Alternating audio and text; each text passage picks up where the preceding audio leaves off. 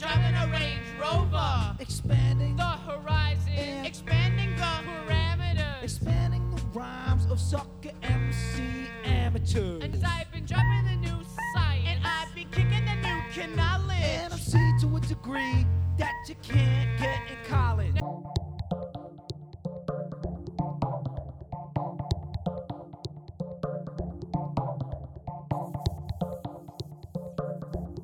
Welcome to the Since Right Now Addiction Recovery Podcast, the podcast of clean and sober, K L E N and S O B R, and sincerightnow.com with your hosts in recovery, Jeff, Matt, and Chris.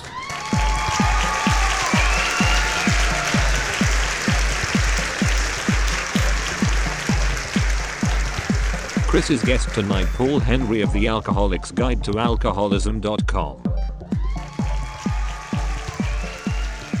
Hello. Hey, Paul. Hey, how you doing, Chris? You all right? I'm great. How are you?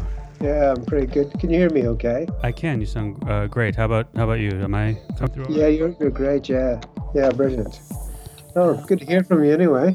Yeah, it's great. I really appreciate you uh, you coming on the show. I think you'll bring uh, you know an element of uh, legitimacy to us that we haven't. Not sure about that. Well, we'll Uh, well, I, I'm I'm trying to uh, try to look at it from a, slightly different angle, I guess, in some ways. You know, I'm try, actually trying to forward an idea of what I think is uh, well, some of the things which are which I think uh, contribute to uh, the pathology of uh, of addiction. I guess, I guess that's slightly different from some people. I think most people don't do a blog and, and set out their theory of addiction at the same time, but you know that, that's what the blog's about, really. You know. Uh, absolutely, and that's what I think is fascinating. And you know, now that um, we're sure that we're in contact, I mean, we could jump right in right now. I just give Yeah. a brief introduction, and then you know, turn it over to you to steer as you'd like, and I'll try to keep up. Um, All right. Well, then I'm going to jump in with just a brief introduction, like I said, and you can add or correct as you see fit, and Yeah. then we'll just get going. And uh, you'll have to forgive me as the layperson I am, but uh, like I said, I'll try to keep up and try to. Um, see Well, up to me to describe it as well. So it's up to me to explain it clearly as well. So Okay, well, I, well, that's great, and I think I, I am really excited to to have this, uh, you know, be a part of what we're doing. So, um, this podcast is a, a first in many ways. It's the first I've done during the day. It's the first I've done during done on a weekend. It's the first I, Chris, have done solo without. Uh, Jeff and or Matt, and uh, it's the first with a transatlantic guest, or really trans anywhere. We've had a Canadian, Canadian, two Canadians on, but uh, no one from across the pond, as they say. Um, and today our guest is Paul, and I'll leave it to you to to add your last name if you'd like. Um, he is a recovering alcoholic. He's currently following a PhD into, and these are his words, neuromechanisms of addictive behaviors. Um, he says his own experience in recovery, coupled with his research, has led him to question why addicts um, and alcoholics talk about their condition as emotional disease or an emotional cancer, and why that is rarely uh, countenanced or addressed in theories of addiction. So I will turn the the mic over to Paul. Welcome. hi, uh, okay. Paul's a, um, a pseudonym as um, for the, for the time being, anyway. Um, I haven't. Uh, I, I'm not trying to keep my anonymity in terms of uh, um, AA or anything like that. Uh, I'm fully uh, supportive of uh, celebrating recovery, and uh, everybody who, in this area where I live knows that I'm a recovering alcoholic. I'm, I'm very sort of uh, public about it um, because I think people need to know that you know there's somebody available to them. Well, I'm going to stop you for just one moment. Yeah. You're breaking up. I'm not sure if it's a, a mic issue or. Okay. Okay, Is that better now? Yeah, you're back. You're definitely back. Okay. Yeah. Uh, yeah. Basically, uh, most of my research is based on being um, someone who's recovered through AA. Um, uh, the big book is very interesting. It's a fantastic book and whatever. But 50% of my recovery has been listening to people in recovery, uh, especially long-term recovery. And I was in treatment, and somebody described their, uh, this illness as a, can- uh, a parasite that feeds on emotions. And that was my first year of recovery, and it's, it's always sort of stuck with me. And um, and people have described this illness as an emotional disease, a fear-based illness, and, and, and whatever. And these are the reasons I'm actually in recovery. Um, when I first came into recovery, um, 2005, I, uh, I was close to death. Um, um, I was in alcoholic psychosis for about six months. Um, the doctor gave me a couple of a few months to live. Uh, and when I went to AA, uh, what struck me and the reason I stayed in AA was uh, people talking about their uh, spiritual malady or emotional disease. So uh, three, four years into recovery, I, um, I, I started relating to um, some research uh, into addiction, and uh, I felt that there were certain things that weren't being said in the big book and in meetings, which I suffered from, um, which I, I, decided then to to research. Um, because a lot of research goes into the, what I would call the um, the manifestation, the symptoms of addiction. If you look at um, DSM, uh, you know, the manual, diagnostic manual that psychiatrists use, they they observe they base their uh, definition of alcoholism and addiction and alcohol dependence purely on the symptoms that they that they observe, you know, but they don't do this with any other disorder, and uh, any other emotional dysfunction they relegate to being a, a comorbidity or a co-occurring disorder. Um, so my central premise, based on this uh, this guy uh, Pani, who's a researcher from Italy, um, and and there's other people, Cheetham and uh, various other people, uh, Krystal, who've said there's an inherent emotional, maybe uh, there's a mood, anxiety, impulse control thing going on that we could call emotional dysregulation. Um, so when I've looked at this dysregulation, it appears to be uh, in axis one and two of disorders. 75% of these disorders center around emotional um, dysregulation which basically means uh, an impaired ability to deal with emotions and the, the consequence of emotions. Um, and these things uh, relate very strongly to me. If I can take you back to the start of my recovery. Sure, please. I was asked to actually, as, as a therapy, uh, um, to sit down with my emotions. And uh, I found this absolutely terrifying, sitting for 20 minutes with my emotions. Because I didn't actually know what they were. I didn't know what I was feeling.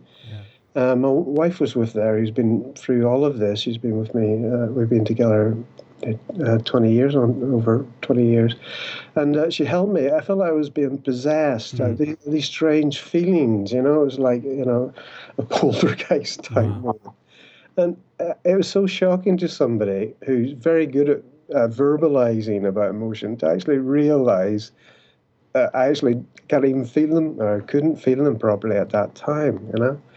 Uh, so this is a real shocker for me. Uh, so people are saying I've got emotional disease, and I'm going, yeah, there's something not right here in terms of emotions. Can I ask how early in, in your recovery that was?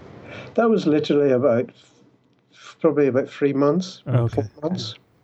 Um, you know, neurobiological studies uh, and research, and it will say that, that we have a stress dysregulation anyway, which leads to uh, alexithymic uh, characteristics, which is alexithymia is not to have words for feelings and emotions, and uh, it's quite high in alcoholics. It's about one study said it was about six to seven percent in alcoholics. It's very high. It's transmitted through a, family alcoholism mechanism, but it's also. This, this is exactly why I, I'm, I really love having you on.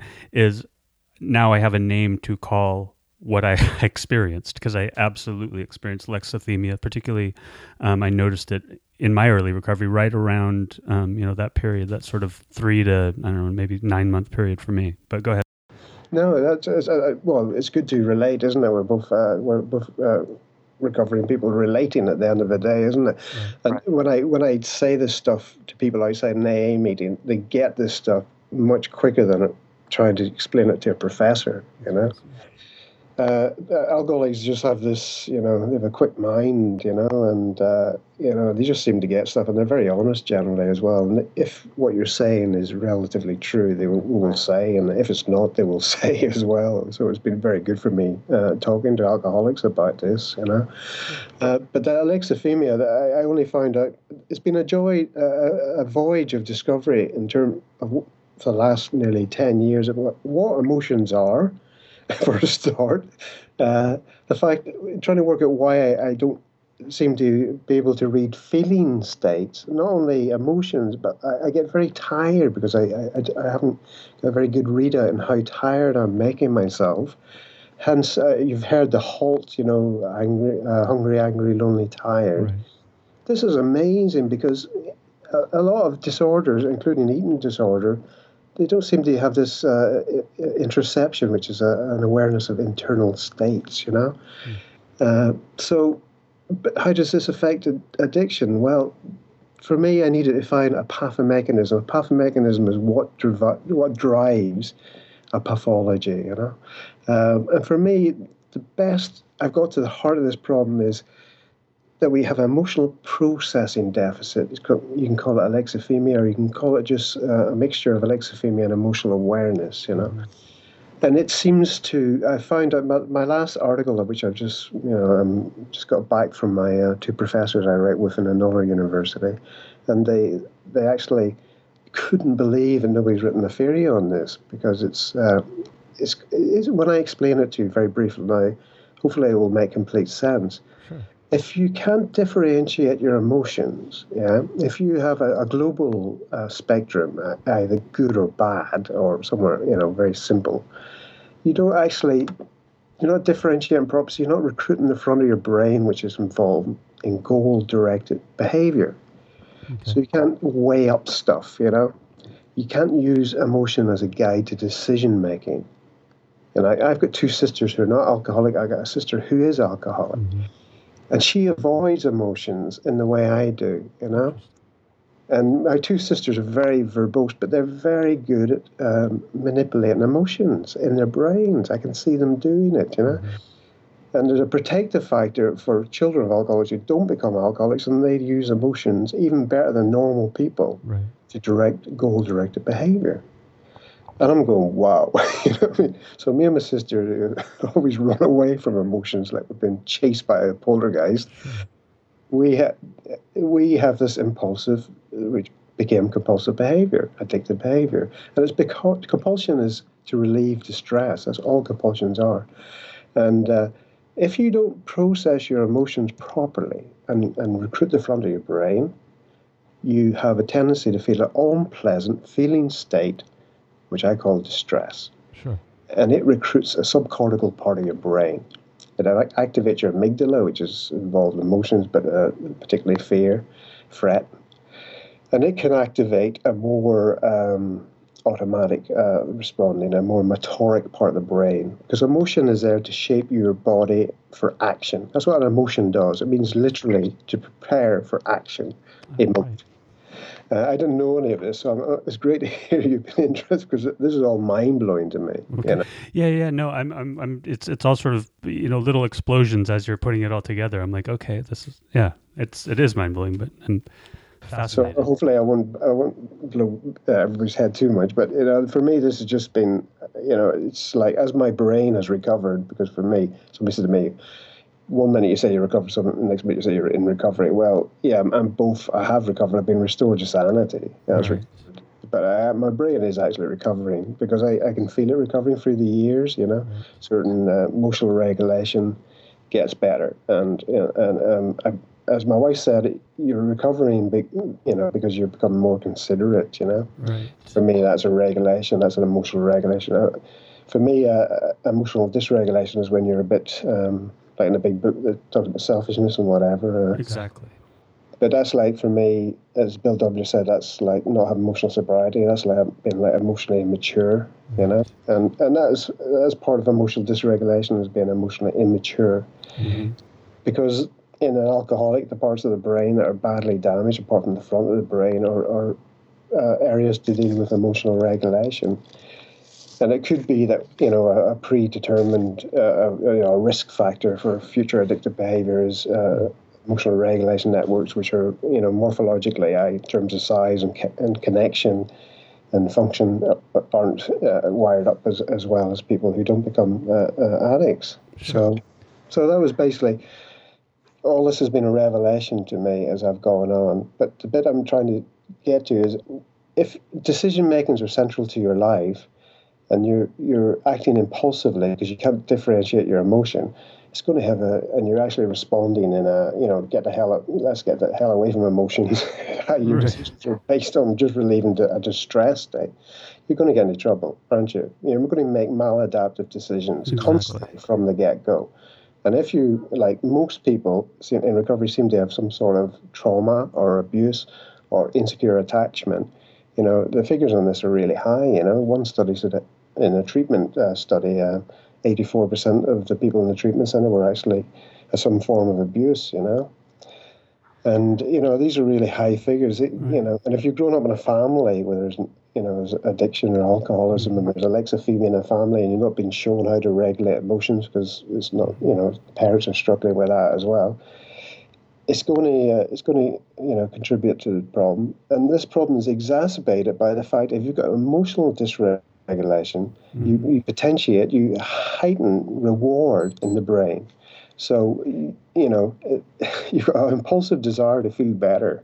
And when you do try something like take a substance like alcohol, and you do feel fantastic, it just compounds the issue. So for me, this is this is a pathomechanism for me that I've been trying to get across. Uh, I've done six years research with five with people in a in a, a different university to the one I've been in recently, and um, done a couple of theoretical uh, articles, and uh, which are you know uh, trying to get published um, at the moment. You know, but it's taking so long because um, I want to get to the heart of, of what's you know what's sort of wrong with us. So um, so uh, generally that's that's where I'm getting to with, with the research is that you know the more I look at people, the more uh, you know in the rooms or on Facebook or social media, I can see it. I can see what I'm saying happening. You know quite a lot. You know in people's behaviors. You know. Yeah, I, I don't doubt it. I mean, you know, so much of what um, I think goes on, certainly on this show, I would say, is you know, it's more subjective, behavioral, experiential sort of conversation because no one has the credentials yet on the show that you have, or, or the the learning and the the, the insights. Um, but you know, it really is fascinating when you start talking about emotional dysregulation. Um, and sort of the stages of recovery. Uh, you know, I'm going i think i'm going into my 18th year and it's just this year recently that i've decided i want to go i wanted to go back into therapy just because i don't know for my whole life you know as a dabbler as a dilettante into my own psychotherapy and probably using terms i don't exactly know what they mean i've i've thought i was anhedonic um, which you correct me if i'm wrong but sort of uh, it's sort of an inability to really feel emotional sensations to some degree. Is that right? Or And reward. and uh, reward? Yeah, it could be a dopamine uh, uh, deficit, uh, which you all have to a certain extent. Yeah. And uh, you know, I just I'm trying to get to the root of that in in my own head. And um, you know, the things you're saying certainly are, are revelations to me.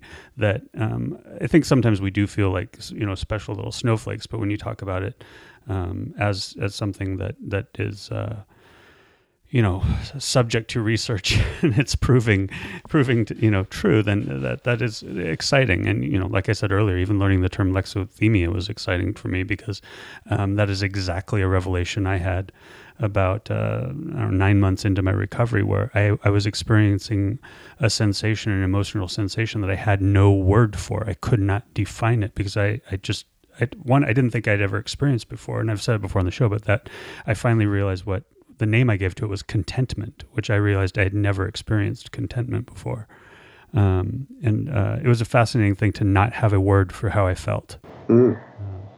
Which is it's it's funny that the word is alexithymia. You know, it's uh, you know that it's, you know it's it's just perfect, isn't it? You know. Uh, you know, but they they've come across this in, in going back to the 30s. You know, I, I, I'm still a fan of psychoanalytic sort of uh, you know um, views as well. You know, I don't I don't just do neuroscience. I look at everything. You know, um, and going back to you know this un, undifferentiated emotional state goes back to Rado and, and various other researchers. So, um, you know, so it has got a bit of a, a history, and also Bill W. Bill Wilson. You know, he saw a, a, a you know a psychiatrist for a long time, himself ten years or so, and he, he sort of came to the understanding, which is for me is emotional immaturity. Uh, his description was that he uh, he ended up being depressed and whatever. Um, which which is quite. This is quite. Hopefully, this will lead into maybe I was talking about uh, that, a tweet from today or yesterday about uh, medication and stuff. You know.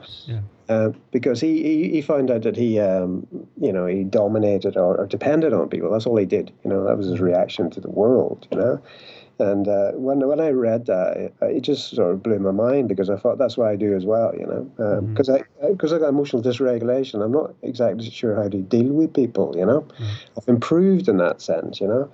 Um, you know, letting go and, and let, you know some of the things that we do in AA or whatever are actually very good emotional regulation strategies. Anyway, like acceptance is one of the best emotional regulation strategies you can get. You know, across the board, you know, and ACT and, and, and various other models as well do this as well.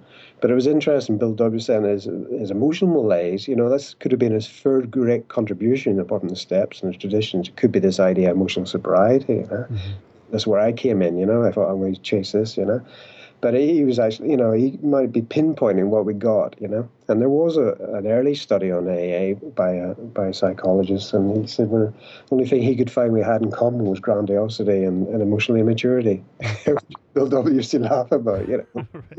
you know.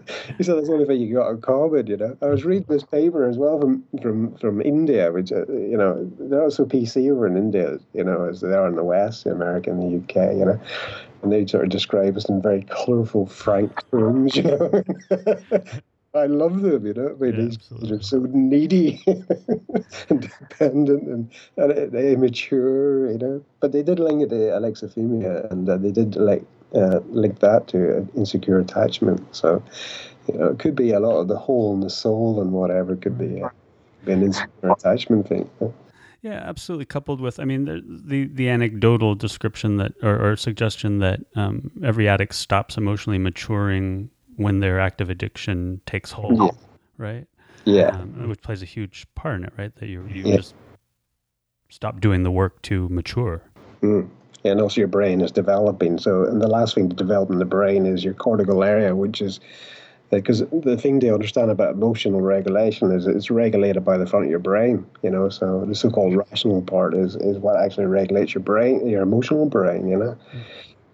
So, you know, drinking from my, I started seriously at the age of 14, you know, I was binge drinking two, three times a, a week by 15, you know. so, uh, you know, it didn't do me, didn't do me any favors. But I guess what, you, what you're saying is very interesting here for me because, you know, that's generally how people in AA have, you know, dealt or, or explained their emotional immaturity at times, you know. Um, but for me, you know, I've taken it back a little bit further than your first drink type thing, you know, because the first drink is really when you realize, wow, there's a some sort of solution to the to the problem, you know. Uh, of course, you don't realize that at the time, but uh, I, I remember thinking after my first few drinks, there's somewhere I can go to, you know, which didn't exist before, you know. Exactly. There's something in my head. So it's interesting. So I mean, that's sort of the a layperson's uh, explanation that that does the work they need to do to explain that that that maturity gap that they're having to close once they get sober and are in recovery, and and but it's very literally what you're researching. Yeah, but I'm saying, uh, yeah, I'm saying that, but I'm saying that you know, there's uh, things going on way before that. You know, Sure. even in genetics. You know, um, you know, if you're inheriting a, a alexithymia, you know, it, you know, it could be something that you're inheriting as a disposition to to later uh, addiction. Um, you know, I've been I, I've been trying to stray into the genetics. I'm a bit scared of uh, scaring off my my meager f- followers, but uh, the genetics is quite interesting. I did uh, I tried to get like I looked at types of alcoholics last week because I I've observed uh, you know two types generally. Um, you know that more anxious type and the you know more gregarious sort of uh, you know um, my type, son of an alcoholic type. You know, and uh, it's called the warrior type and the warrior type in terms of genetics, and it's all to do with uh, a, a, a COMT gene which. Uh, coach for uh, dopamine production in the form of the brain, and, and I find that stuff very interesting. And it, that may be uh, one of the things that you know is inherited as well. An initial uh, problem with uh, actually uh, feeling part of, you know. Uh, maybe we have a, an intrinsic. I'll give you my story. My story was I grew up uh, a Catholic in a Protestant housing estate in a in a military conflict in Northern Ireland. So, Oh, right. so so my uh, I don't belong was quite uh, quite a strong feeling, you know. But uh, it was only later that I found out. Well, this is a very common thing for for uh, for alcoholics and addicts to feel that they didn't belong, you know, and that could be a there could be a whole range of neurotransmitters that, aren't, that haven't been coded for properly, like serotonin, o- oxytocin, which again is a back to insecure attachment and stuff. And if you've been any any abuse or a, a trauma or sort of disconnection when you're younger, Mhm. when you have a heightened stress response, you got hei- heightened stress activity in the brain, and that that's a bit of a forest fire for the brain. You know, it can it can really reduce a lot of chemicals in the brain, like uh, GABA, for example, which is in the tree. You know, so. So what I'm saying is way before, you know, way before my first drink, you know, I think there was there's problems there, you know. I, I probably would have got some educational statement or something if I was around, you know, grew up in this era. But uh, so you know, I always say the gateway drug isn't, you know, cigarettes or uh, or cannabis. For me, it was sugar, you know, sweets. Right. you know. It was like wow, you know. I remember even, you know, been dragged by my sister to school. I couldn't get out of this shop because I just had to have more sweets. You know, you know. That's primary school we're talking about. You know, like eight years old or something. Right. So uh, you know, I remember playing football, like soccer. Uh, I, uh, people just laughed because I was the last. I was playing football under the streetlight by myself. You know, Uh, everybody else had been dragged in. You know, my parents just couldn't get me in. You know, I just wanted one more. Just, just one more. One more is all I need. You know, and that's for me. That's not to do with my later, you know, consequence of my later addiction. It was there already. So whatever that is that was there before even drinking, for me that is the kernel of my uh, my sort of uh, addiction. That's for me. That's a pathomechanism. Whatever that have to have one more is. Yeah, and that's fascinating and a little bit chilling. Chilling as a father. Um, you know, I think I have to uh, watch my my newly five year old daughter, um, recently five year old daughter, with with fresh eyes, maybe. Um, but you know, that's that's all a part of the the sort of inspiration for uh, all I'm doing here with this clean and sober project. And I've said yeah, before, and I'll say it again, is that I became a father, and and I, I want to figure out how to uh, help her um, avoid what I can help her avoid, and and guide her through what I can guide her through. So. Uh. I guess that's with anything. Any parent wants that, but Yeah, I would say uh, you know William White. He, he did a, an article. You know William White, who, who's Mhm. a lot in recovery. Uh, you know, talking about you know, I, I think it's very bold what he says, and I do agree that there maybe there, there's some scope for prevention. You know, uh, but, but science would have to at least put that out there as an idea. You know, um, so how would you help in prevention? I, for me, it would be if a child uh, has some sort of, just make sure they, they're sort of regulating their emotions, you know, get them to talk, share. You know, the best way to regulate your emotions is is to label and identify them by verbalizing them. You know, I, what we do anyway in recovery is share. You know, that's why one of the greatest reasons for us being sober and, and certainly in 12 step groups is through sharing sure. you know, through just getting, you know, because I wrote an a blog which I'm quite proud of, but uh, I don't know how it's been picked up, which is uh, um, maintaining, uh, no, it was uh, processing the past through, s Okay. especially steps 47, you know. Because my theory is that because you, you get emotional dysregulation and processing deficit, you don't actually process the, the past. So when you come to do your inventories, you got all this millions of stuff swirling around in your brain, you know, which you haven't actually uh, processed. What I mean by process, you haven't consigned it to uh, long-term memory. Um, and that's that was for me. That's why I, I think you know I advocate the steps as, as for me as, as the way to the primary, the best I've come across anyway, um, therapy is because you actually, for people who have dysregulation of emotions, they get a chance to process them all in one go. You know, you Right. can't actually get rid of the wreckage of the past. You know, uh, you know, it can actually, you can actually be born anew. You know, you can see that in a spiritual way. I did, right? I still do. You know, but you know, my research since would suggest you're processing these things in your long-term memory as well. You know, that's how you're putting them to bed, literally. You know. And I think that's fascinating. And you know, I don't know how familiar you are with my story, and I don't want to bore the rest of the audience with it, as I may tend to. But um, you know, I, I, spent basically 16 years in sober and in in my recovery um, outside of any program. Yeah. And it's only been in the past year or so that I, I've understood some of these things that, that maybe in the rooms I might have understood sooner or was able to put names to them. But, you know, this past year I've, I've, you know, I went to therapy to do exactly that. And, you know, my therapist and I talked through it. And the idea is I want to unpack everything, look at it, dust it off, see if it's worth keeping or see if it's worth getting rid of. Um, because, I, you know, I thought I had, I was very self aware and I'd done all that work and I realized I hadn't. Um, so, I mean, I think I agree with you. I just think maybe if if I was, had been exposed to the steps sooner, maybe I would have done it that way. But um, I think it's fascinating that um, what what is your your program? I mean, you're you're a twelve step proponent.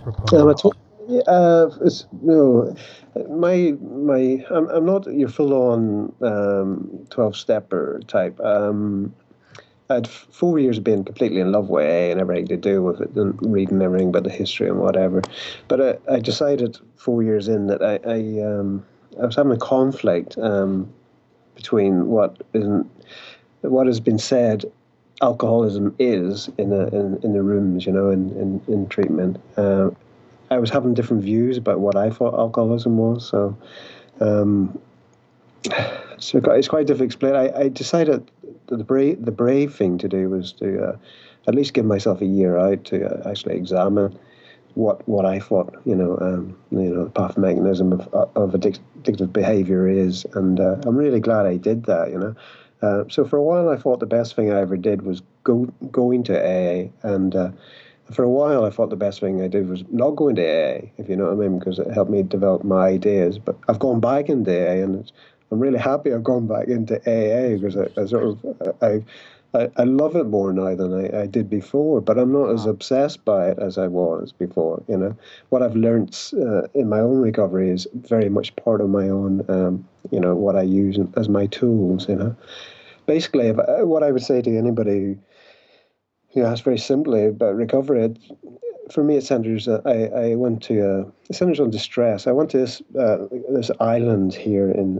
uh, uh, and I hung out with Cistercian monks for, for a while, you know, and uh, ten days, you know, getting up at half three in the morning, singing the psalms, meditating, praying, and I didn't have any distress when I was there, and I, I completely forgot I was an alcoholic, you know, Mm-hmm. and and I just it just it just occurred to me, right?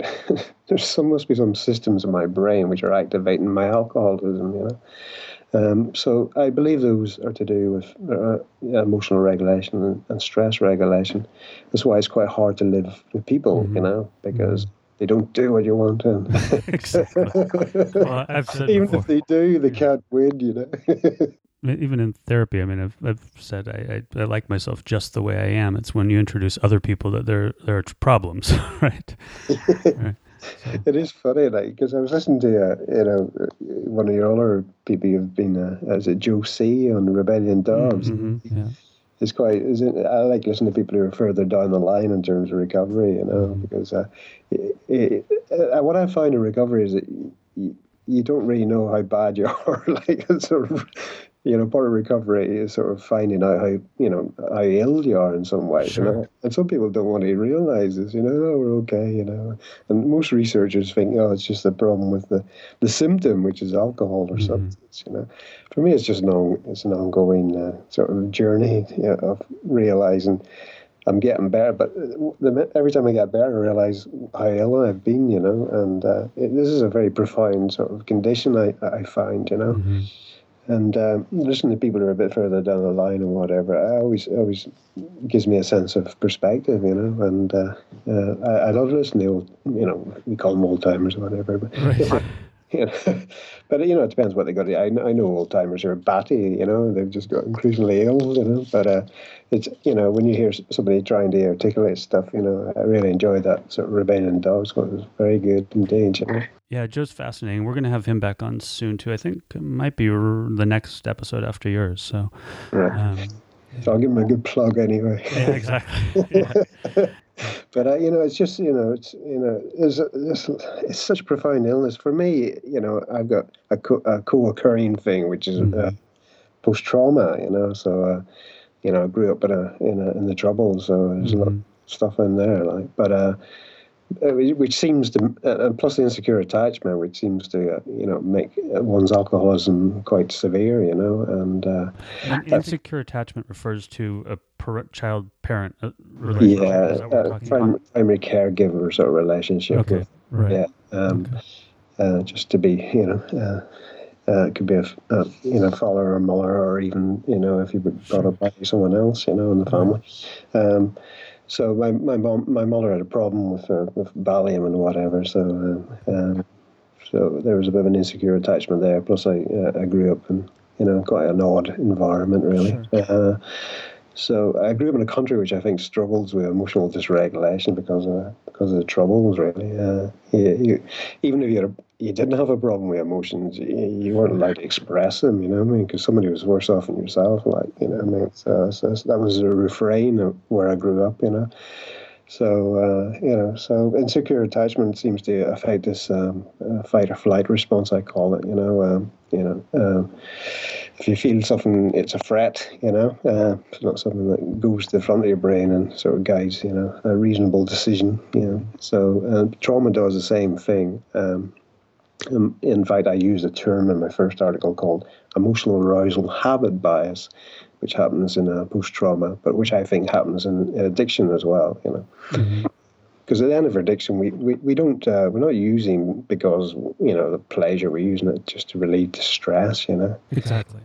Uh, so for me, that's a process. It goes from the kid, you know, with emotional problems before drinking, to a, an abusing stage where you know the stress levels uh, are actually heightening in the brain to uh, try and create a homeostasis in the brain because of the drugs.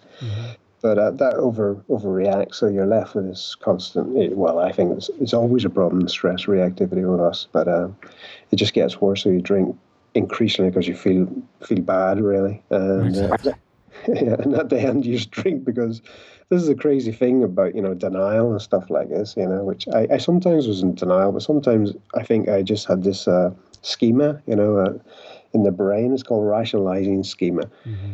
Because when you're drinking compulsively, it's only part of the brain, the dorsal striatum's area concerned in this. It's only part of the brain. It's, also a memory network. It's only part of the brain where you've got to justify and rationalize its its activity because it happens pretty much automatically, you know, without very without you know much self will involved. Very much part of the end of your your use, aren't they? You know, when you're when you're using, you know, it's you're using because of distress, you know.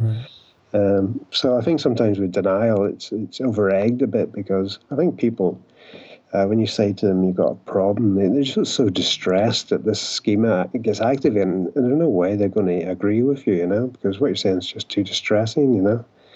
So, you know, that's what I found for, at the end of mine. You know, I knew I had a problem, but you know, that you know, giving up this thing that didn't no longer work was still very very scary, you know because I wasn't, you know, I just didn't know what else, you know, the distress was doing the thinking for me. That's what I'm trying to say, really.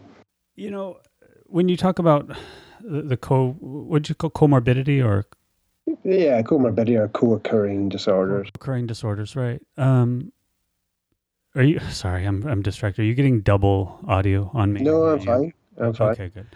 Um, you know, for me, it's depression, anxiety, and the other aspect. I don't know if I've ever mentioned this on uh, the podcast, but I, I have a, a very benign uh, case of uh, multiple sclerosis, Right. and uh, in my head, and this is probably me looking for. Um, some connection, but was it t- two is a coincidence, three is a, a pattern? Um, since then, I've heard of two other uh, alcoholics with uh, MS. And I'm just wondering when you start talking about things like chemicals being affected in the brain, like GABA specifically, I know that plays a part in, um, you know, MS's progression. And uh, I don't, I don't know. I'm wondering if you have any thoughts on that. I think I just ask anybody that might have any any knowledge if there's any potential for there to be a connection. Uh, I, I wouldn't go uh, it's too much of a going on a limb for me because GABA is like uh, you know we're talking about forty five percent of you know chemicals in the brain. You know, so GABA is it GABA and uh, glutamate. So GABA's in everything. It's probably like every every part of the body, you know. So it's it's not like uh, it's not as specific as like dopamine, which is to do like reward, motivation, and, and motor uh, motor action and stuff like that. Serotonin would be, you know, it's quite specific as well. It's to do with like well-being. Oxytocin is quite specific. And then you get more general, you get, you know, natural opioids are to do with like pleasure, pain, and stuff like that. There's a few of those, you know. So uh, GABA is just like, whoa, you know, it's uh, it's everywhere, really, you know. It's in, it's in all functions of the body, really. Uh, so it's a big one, GABA. Um, you know, GABA, in relation to us, I think, is, um, you know, GABA could be at the heart of addiction, you know, in terms of, because GABA is it before it becomes an inhibitory chemical, it's an excitatory one, so it's involved in neural growth of the brain, you know, to begin with. So, um, who knows when the problems start? You know, even maybe it's we, we don't know. There's like GABRA2's uh, uh, GABA gene, which is very very uh, comes up a lot in uh, studies of addiction, and so it could be. I don't know. It's it's hard to say. I wouldn't want to go out on a limb on that one, but uh, I won't, I won't ask you to go on record. Yeah, we can. But uh, in terms of uh, yeah comorbidities, it's it's become a quite a uh, quite a common sort of topic, hasn't it? Um, I, I, I was inspired again by Joe's uh, talk on uh, he's talking about uh, concepts and whatever of AA and uh, general service and, and so on. He was talking about AA meetings that um, you know are uh, atheist or agnostic, you know, and uh, I, I find that very interesting because when people commentate in AA and they say to people, don't take meds for this comorbidity or, or, or whatever, you don't have it, the 12 steps will get rid of it all. Right. I always, he explained it very well because the concepts of AA and the steps and the traditions, they all do something very simple and profound. They stop us control freaks trying to control other people, you know and they actually stop AA trying to control us as well, and vice versa. You know, do you know what I mean? It's sure. everything is genius in, in that structure. You know, the traditions are genius, the steps are genius, and even the concept in the general service manual. You know, they're they're actually genius. And I'm roundabout way. I'm trying to say my attitude to people who are on medication is it's, it's their business, not mine. Exactly. Um, but at the same time as say the researcher part of my brain, uh, I would say that and things like I have seen people in AA who take medication and they, they look off their heads. You know, I have to be honest. Um, but that's their choice. Um, you know, um, I guess you know people have got the right to you know right to be wrong even you know. Um, well, but I, I, would say Marc Schuckit, who's a, a, famous researcher, he, he he's looked at uh, what he calls um, substance, uh, what they call the their comorbidities provoked by substance uh, abuse, uh, which uh, dissipate within a few weeks or months of uh, being in recovery. And I that's that's generally been my experience. like I've treated for depression, anxiety, and a whole host of other things. I saw a psychiatrist for three years non-stop. Um, but the, from my experiences, these disappeared from after doing the 12 steps, you know. Mm-hmm. Uh, Bill Douglas found that to a large extent when he came to his realization as well, I believe. Um, so I think a lot of, uh, I, I, basically think uh, addiction itself is a psychiatric disorder, you know. Uh, I think there's, there's, essentially two types of alcoholic. Those who know they're a bit, you know, a bit, a bit off the wall, and the other ones who don't, that haven't got that far yet. And uh, but people, some people do need medication. It's as simple as that. Marc Schuckit says it's about the same as a normal distribution in a in a normal population, which is about fifteen percent. You know, will need um, antidepressants or whatever. But uh, there's also things like epilepsy, and you know, some people got severe uh, back pain and stuff like that. You know, so you know, I think. I, I, you know, it was Providence. I, I, listened to the Rebellion Dogs last night. It did remind me of the genius of uh, AA, you know, mm. which people perhaps don't know from looking outside is that to actually get a group of alcoholics to work together is like herding cats, you know. it, it, it's, it's, seemingly impossible, you know. Um, but somehow it, it works through this absolutely fantastic structure of AA, and uh, and I've gone in there. And, you know, early recovery, I was, you know, telling everybody this is how you do it, and oh, don't do that, and da da da da. You know, uh, but gradually, I, I, you know, I've fallen back in love with the old philosophers who saying you should always challenge your own thoughts and not really anybody else's. You know. Uh, and, and I find that quite spiritual in itself. You know, I find the whole structure of AA quite spiritual because it's it's continually challenging your uh, what do you call it in the US? They call us general managers of the universe. You know? And that, we have this fear-based sort of tendency to want to control people, you know, and things. Uh, you know, for me, it's emotional dysregulation. Again, you know, it's a fear-based thing. You know, so that's that would be my argument: is that you don't really know what's going on with somebody. You don't really know if they do. You know, it's not really your your you know unless they've asked you for for help. You know what people do is really not your business. You know, and that's that's regard in regards to anything like what are, what they're programmed to and through sobriety and recovery. Um, you know, however however they come to it and, and keep at it. Um, but as far as meds go, you know, it is tricky because I think there is, and I just found out I think yesterday that a mistaken impression that AA is anti meds, and um, the, the trouble with saying meds too is not all meds are created equal. I mean, an antidepressant isn't you know um, pain medication, um, although I suppose in some ways it is. Um, yeah, well, there's, they're normally opioids, so I think that that would be the fear. You know, Right. these things are fear-based. Uh, you know, this is why they're circulating. You know, um, you know, there's always two choices. You know, uh, faith or, or fear. You know, it's, it's uh, a reason and fear if you're agnostic or atheist. You know?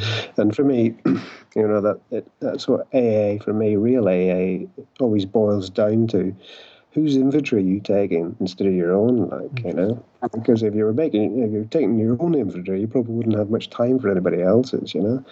Um, but I have been, I have been that person who's uh, queried, you know, because I've seen so many people who look off their heads when they're um, uh, on, uh, you know, antidepressants.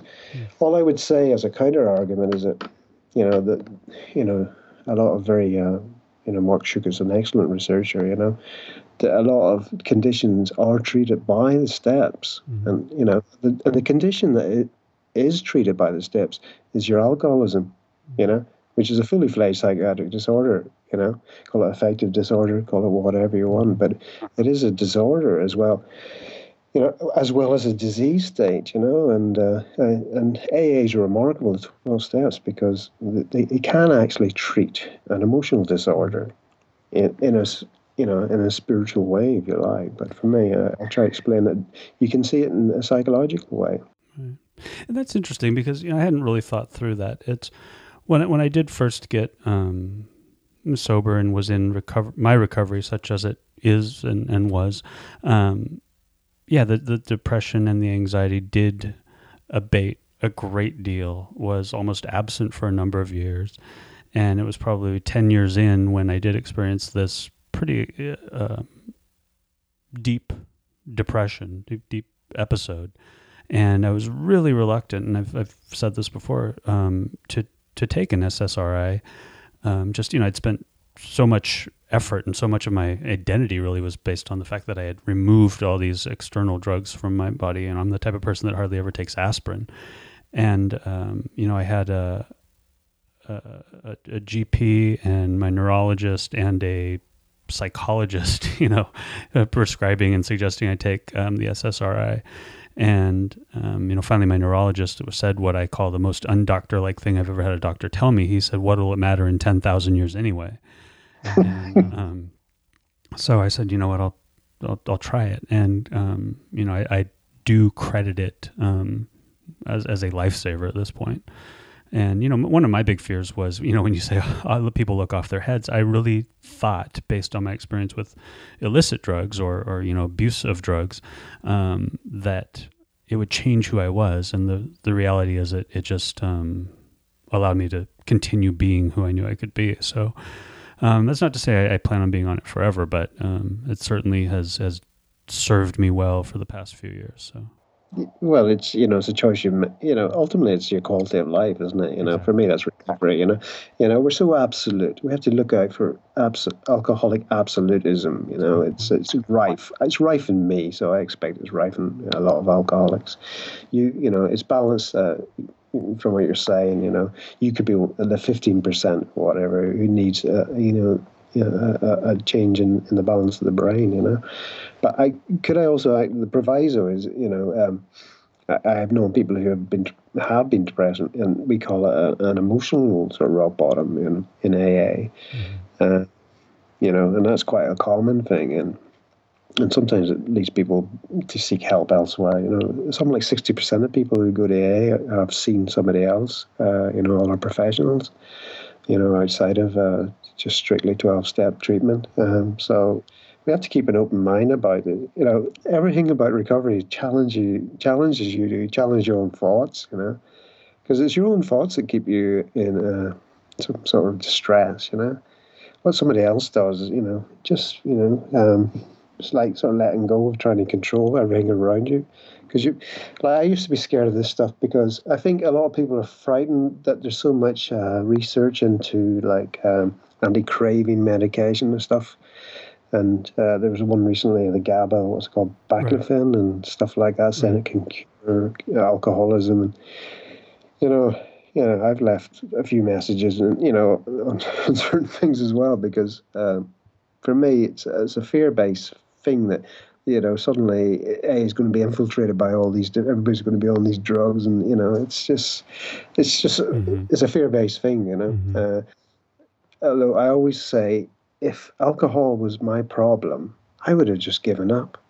Right. You know, I would have just given up alcohol. I give up cigarettes. I give up uh, cannabis. I, I am hugely uh, willful. You know, um, the, you know. There's another problem. You know, there's a, the one blog in uh, in particular which describes my theory of addiction more than anything. So the one time I almost relapsed in the last nine odd years. You know. Because I was so distressed at Christmas, both my parents are dead. I was so distressed about you know them being dead and not around that I uh, I almost relapsed and well I didn't know I didn't go to get a drink or anything but the voice in my head was shouting. I was so distressed it was shouting if you don't have a drink you're going to die you know? And it was just it Yeah. was so scary. And uh, that led to all my theories of addiction really because it proved to me what I was thinking is that addiction takes over your your motivation. It takes over the dopamine no, motivation. I call it a survival network. It's called a reward network, but survival. It's about family, job, food, you know, sex, re- uh, reproduction, you know, and that's been taken over so dramatically in an addict. The, the, al- the addict brain, an alcoholic brain, thinks you need to drink to survive, you know, and uh, that's it's pretty. For me, that was just mind blowing. it just proved my theory. You know what I mean? But it was so scary. I was glad I, I went through it, but you know, so that's what we're looking at. We're looking at a brain that's so out of kilter, you know, in terms of so many things, you know. So maybe I don't know. It's it's it's, it's an issue that you know is is around at the minute. You know, it's becoming aware of. I, I would like people just to be who do research just to be more aware of what's Right. going on here. You know, I mean, there's a lot. Uh, there's a lot of things have gone wrong in the brain. You know, I still believe we have an allostatic brain, uh, which means it's it's always looking for homeostasis. You know, and, and unfortunately for an alcoholic, homeostasis was was gained by drinking. You know, a temporary homeostasis. you know. So we have to. You know, I can. You know, when people want something, when I start wanting something, it becomes a need quite yeah. quickly. You know. Yeah. So all things that you know, which you know, when you're saying this drug does this for craving, okay, that's a symptom of my illness. Yeah. Yeah. Yeah. And when I accepted my illness of alcoholism, the craving disappeared. You know. Um, so all this research is going into this. Why? Why is it going into this? Mhm. You know, s- these, this, this extra medication, you know, which can be a straitjacket instead of recovering your. But there's an argument, isn't there, that maybe some people need this to begin with, you know, to help them, you know. I think you should just keep an open mind about it, you know. I really do, you know. Yeah, the more the more I learn about you know the, just the the how broad a spectrum um, you know the sufferers as people are. Uh, you know, I, I'm learning to keep a, a, a more open mind about um, how they they get to and through you know sobriety and recovery. You know, I, I I'd say the beginning of this year, the beginning of this project, it was very much like I got sober. Why can't you, you get sober? With regard to a family member and a friend. Um, and uh, you know, I've certainly learned that it's just you know eh, not the way it works. It's very difficult, I think, as well, doesn't it? To uh, for a lot of people, you know, I, I you know, I, I, I was a you know death's door, so it was you know basically get it or, or die, you know. So uh, you know, you could say, well, you spent a long a long time not even considering it, never mind getting it, you know. Mm-hmm. I knew there was, you know, I was drinking to the point of drinking every second of every day, you know. So I was, a, I knew I was addicted to alcohol, but uh, for I had to be explained through a variety of months, you know, um, what alcoholism is. You know, that's what I guess that's what I'm trying to say. I was very lucky. I met people who who described the, the spiritual malady according to AA. You know, um, what I'm trying to do for the blog is just to um, answer some questions that I had as a new, as a newcomer myself. You know, uh, how come I keep having dreams about alcohol? You know, is that bad? How come you know I salivate? You know, when I see somebody drinking, is that bad? Does that mean I, I don't really want to be in recovery? You know, do you know what I mean? Mm-hmm. Or how come when I, I wrestle with these these these terrifying thoughts about drinking, they get worse and worse and worse. You know, for me, that's what I'm hoping to you know, to help newcomers, especially and their families. You know, the brain of an alcoholic. If you have, if you're dream, dreaming about drinking, that's because you're motivated to stay sober. You know, you know, studies have shown that. So, you know, it's just a, it's just about sort of, you know, just trying to be rational about recovery. You know, um, you know, we've got stuff there we've measured and looked at and theorized and, and then sort of proven, demonstrated to be very possibly the case. You know, why not use this stuff? You know, why you know, don't be. There's an anti-intellectual thing sometimes. I think uh, with with twelve-step groups, you know, and uh, but that's okay because they've actually found something that works. You know, and right. they're happy with how it works. So they're perfectly happy with how it works. And sometimes I think these people have much better recoveries than me, you know, because they find something they're happy with and they just do it. And I think that might apply to, to, to anything in life, as far as I'm concerned. It's like I tend to over intellectualize things, but you know, I'm a, I'm an anxious person that um, overthinks probably just about everything. So uh, that's probably because you're an addict.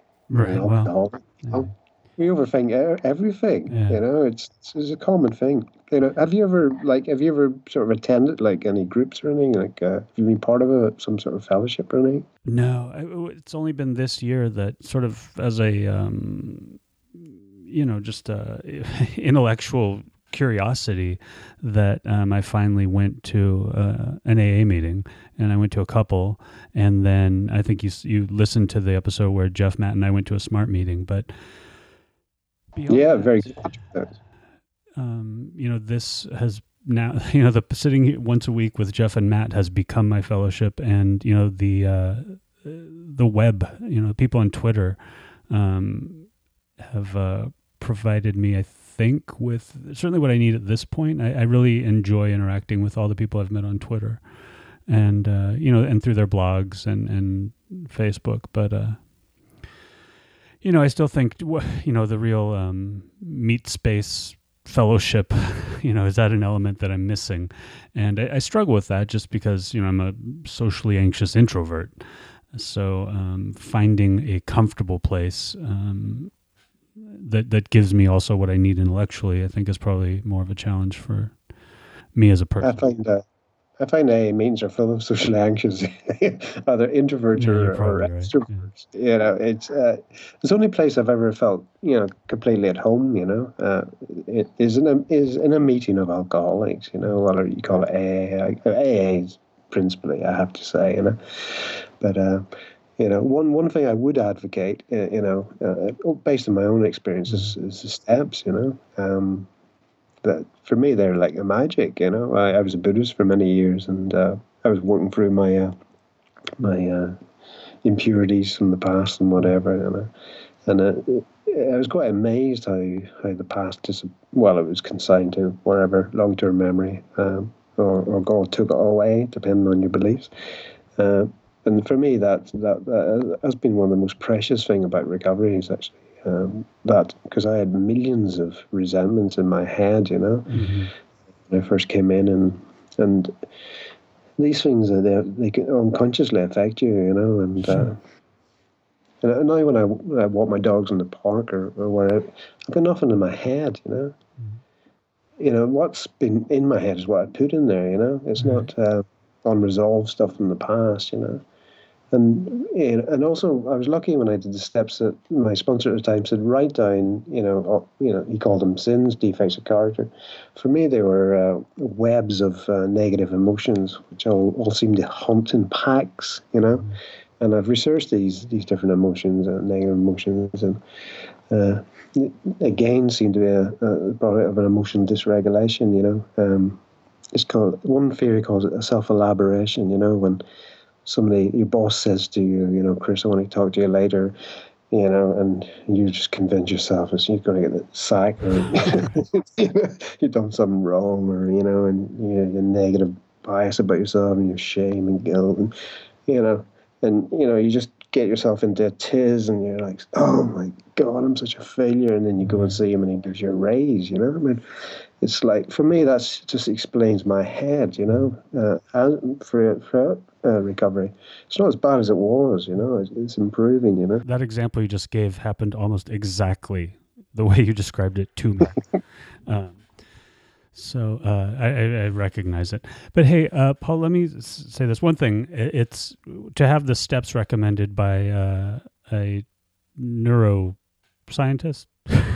No, no, nothing as grand as that. You know, my PhD's into, you know, it's it's that neuropsychology. Neuropsychology. Um, But I'm, I'm not, a, you know, I don't have a DR or, you Okay. know, any of those sort of, uh, well, you know, but someone studying those mechanisms um, says a lot. And, uh, you know, I, I've thought about that. Jeff took me briefly through them for the show. I don't know if you heard any of those early episodes, but we did one an episode at the end where he just sort of explained them to me because I was really unfamiliar and never been taken through them. Um, but uh, you know that that may be something in this second year of this project that I do in earnest. Uh, you know, off off mic. And uh, the other thing is is this has been such a fascinating information packed episode. I, I think I want to before I forget ask you if you'll you'll come back um, because you just a lot of information. I think there may be some that has to be processed by myself and the audience and you know, Yeah. there- I, I have a tendency to pack too much in. You no, know, I don't uh, think it's too much. I I, I absolutely love it. I I, I want to, I want to, um, you know, I, I have so many notes I've been scrolling, um, not, that uh, you know, I want to, um, you know, dive in.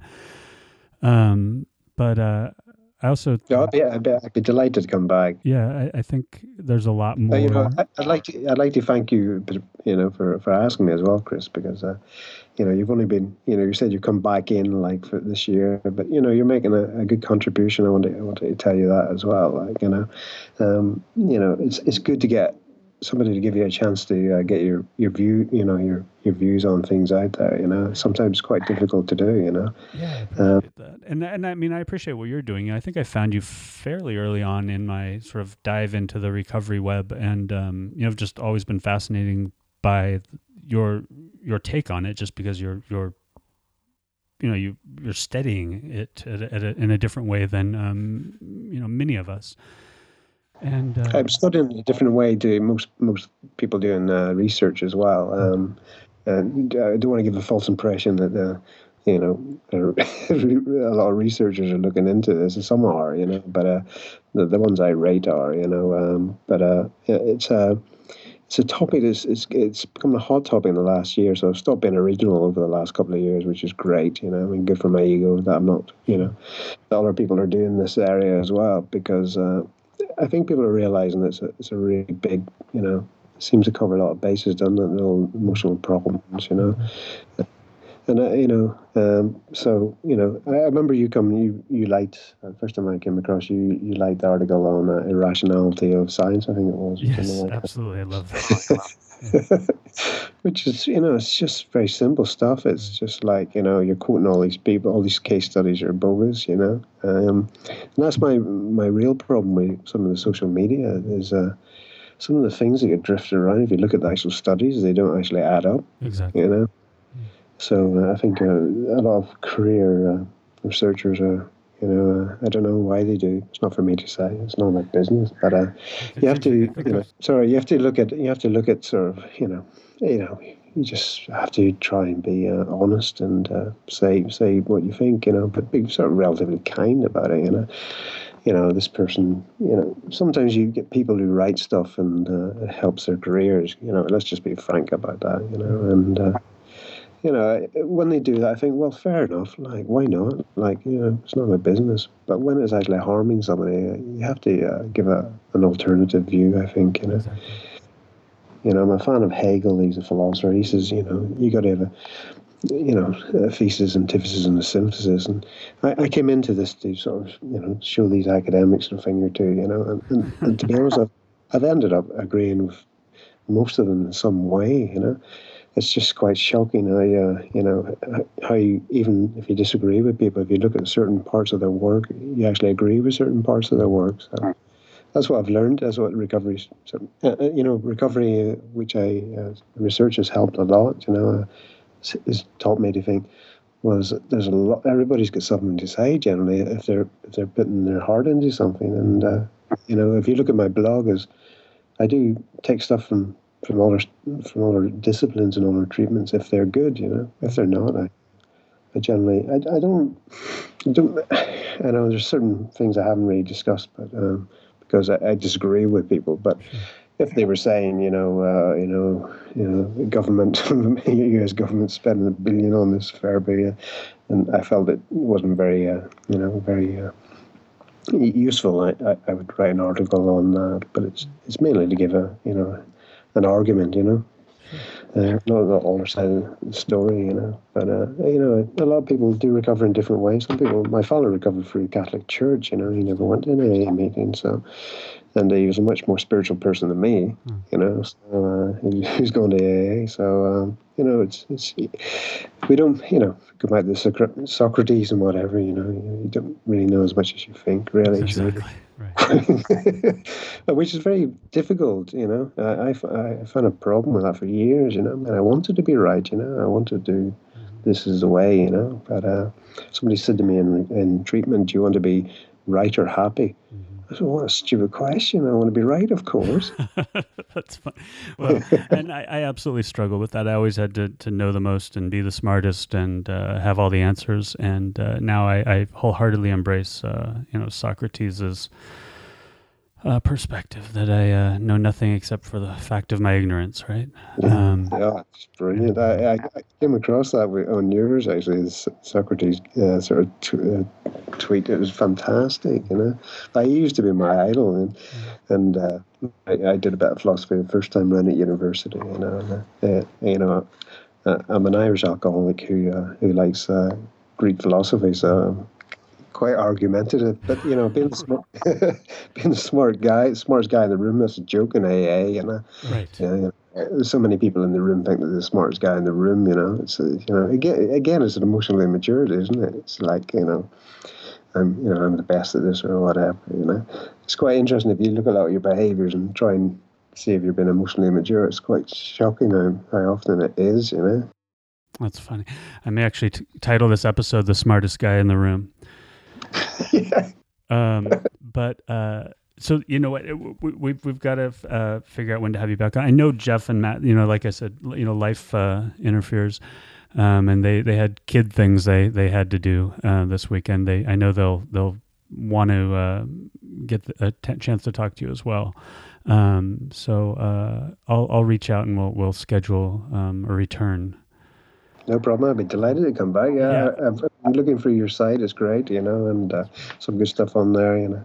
I So- appreciate it. And uh, yeah, I, I mean, I've I've thoroughly enjoyed it. I, I apologize if I, I seemed over my in over my head, but uh, I was just sort of uh, mesmerized. Um, but uh, No, you- you know, I, it's I'm so enthusiastic about it. it it's a bit, you know, my uh, my my wife says she's a doctor of history, and uh, she says she needs to lie down after a conversation with me sometimes. So uh, it's it's just enthusiasm, you know. I remember Yeah, saying to my ab- absolutely. I remember saying to my counselor, you know, it's, it's do you think I'm too enthusiastic? No, not remotely. I just, I, I definitely want to process. it. Hey, speaking of which, do you do you sponsor? Um, I have sponsored. I, I'm not sponsoring at the moment. I, I don't sponsor when I'm not, you know, fully engaged in AA. But uh, I, uh, where I live, there's a very predominant sort of treatment center thing. So um, my approach to the steps is very quick. You know, I, I you know, if I sponsor someone, they go through the steps in a, a week. oh, Um, so yeah, it's quite uh, contrary, you know. uh, You know, I, I'm a Christian, so my, you know, uh, my views is that your solution can be uh, can be sought very very quickly indeed, you know, um, within minutes, in fact. But uh, uh, you know, and then go through the steps from there, basically. Uh, so it's. Yeah, I have sponsored before. Yeah, I've sponsored people before, and really enjoyed it. It's, you know, I have to say it's one of the highlights of recovery is actually sponsoring somebody. You know, um, and I hope to again, you know. But one of the, I, I guess, the prices, if you like, of uh, stepping out. I, I, for one period of time, I went to AA about 50 times in three years, so uh, which is very little, really. Um, that was only when I was in, you know, in different cities and stuff. So, I, uh, yeah, I, I wouldn't be your, you know, a, a fully paid up member at times in my recovery as well. But I, d- I don't regret that, you know. Um, but it has it has been it has been a price, and the price has not been sponsoring as much as I, I'd like to. You know, um, one possibility because I'm on a break, you know, from my PhD at the minute, um, is that if I finish it or uh, do it elsewhere, is that after that I'll, I'll turn my ideas into helping people in a treatment centre. You know, that's something I would like to do. You know, and just simple stuff. You know, what what I've described to you, what I've described in terms of prevention, in terms of children as well. You know, just you know. Uh, if it's just fascinating, I'll, leave, I'll sort of leave you this idea. It's fascinating in terms of, you know, emotional problems. If if we could actually make a difference by, um, you know, verbalizing and, and, and training, you know, people in emotional skills at a very early age, you know, would that have an effect? You know, Mm-hmm. for me, that's a hundred. That's a hundred dollar question. You know, uh, can we actually affect that in some way? You know. Well, that, I mean, then that's that's an absolutely fascinating topic. Um, yeah, I mean, I, I think, I mean, I have to table that, otherwise I'll dive into that. Um, but uh, I, I think I was just reading something about, you know, how how come, you know, in American schools, why isn't there, uh, you know, any sort of education, any- anything in the curriculum about your emotional intelligence? Yeah, it's amazing, isn't it? It is so amazing because we've only realised in the last twenty years that emotions are involved in decision making. For example, you know, if I stop the part of your brain that deals with emotion, yeah, if I if I put a lesion in it, yeah, to stop it, mm-hmm. you would make the same mistake over and over again, mm-hmm.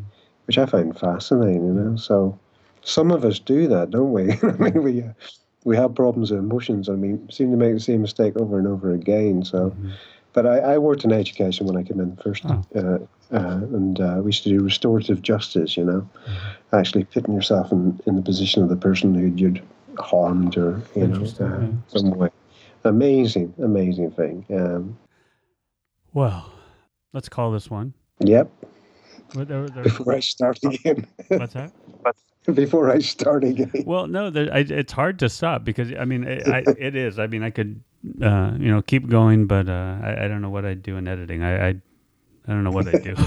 um, but yeah, no, let, let's definitely come back and, um, you know, thank you so much for making the time and doing this on uh, your Saturday evening. No, it's been great. I really enjoyed it. I want to make sure people get to where you're, you are, which is Drunken Neuron on Twitter and uh, Alcoholics Guide to Addiction to Alcoholism, Yeah. Uh, there's another one called Inside the Alcoholic Brain, which is the primary. Um, I would say, well, the the inside the uh, inside the alcohol brains generally it's it's more technical. It's for everybody from counselors to academics to very bright people in recovery, I guess. But uh, uh, I'm trying to make the alcohol alcoholism similar, but uh, you know, so uh, yeah, just uh, for, at the moment, it's just trying to get out there, you know, uh, get the ideas out. That's why I really appreciate this opportunity. I've also written for um, uh, Addiction Land as well, an expert on there as well.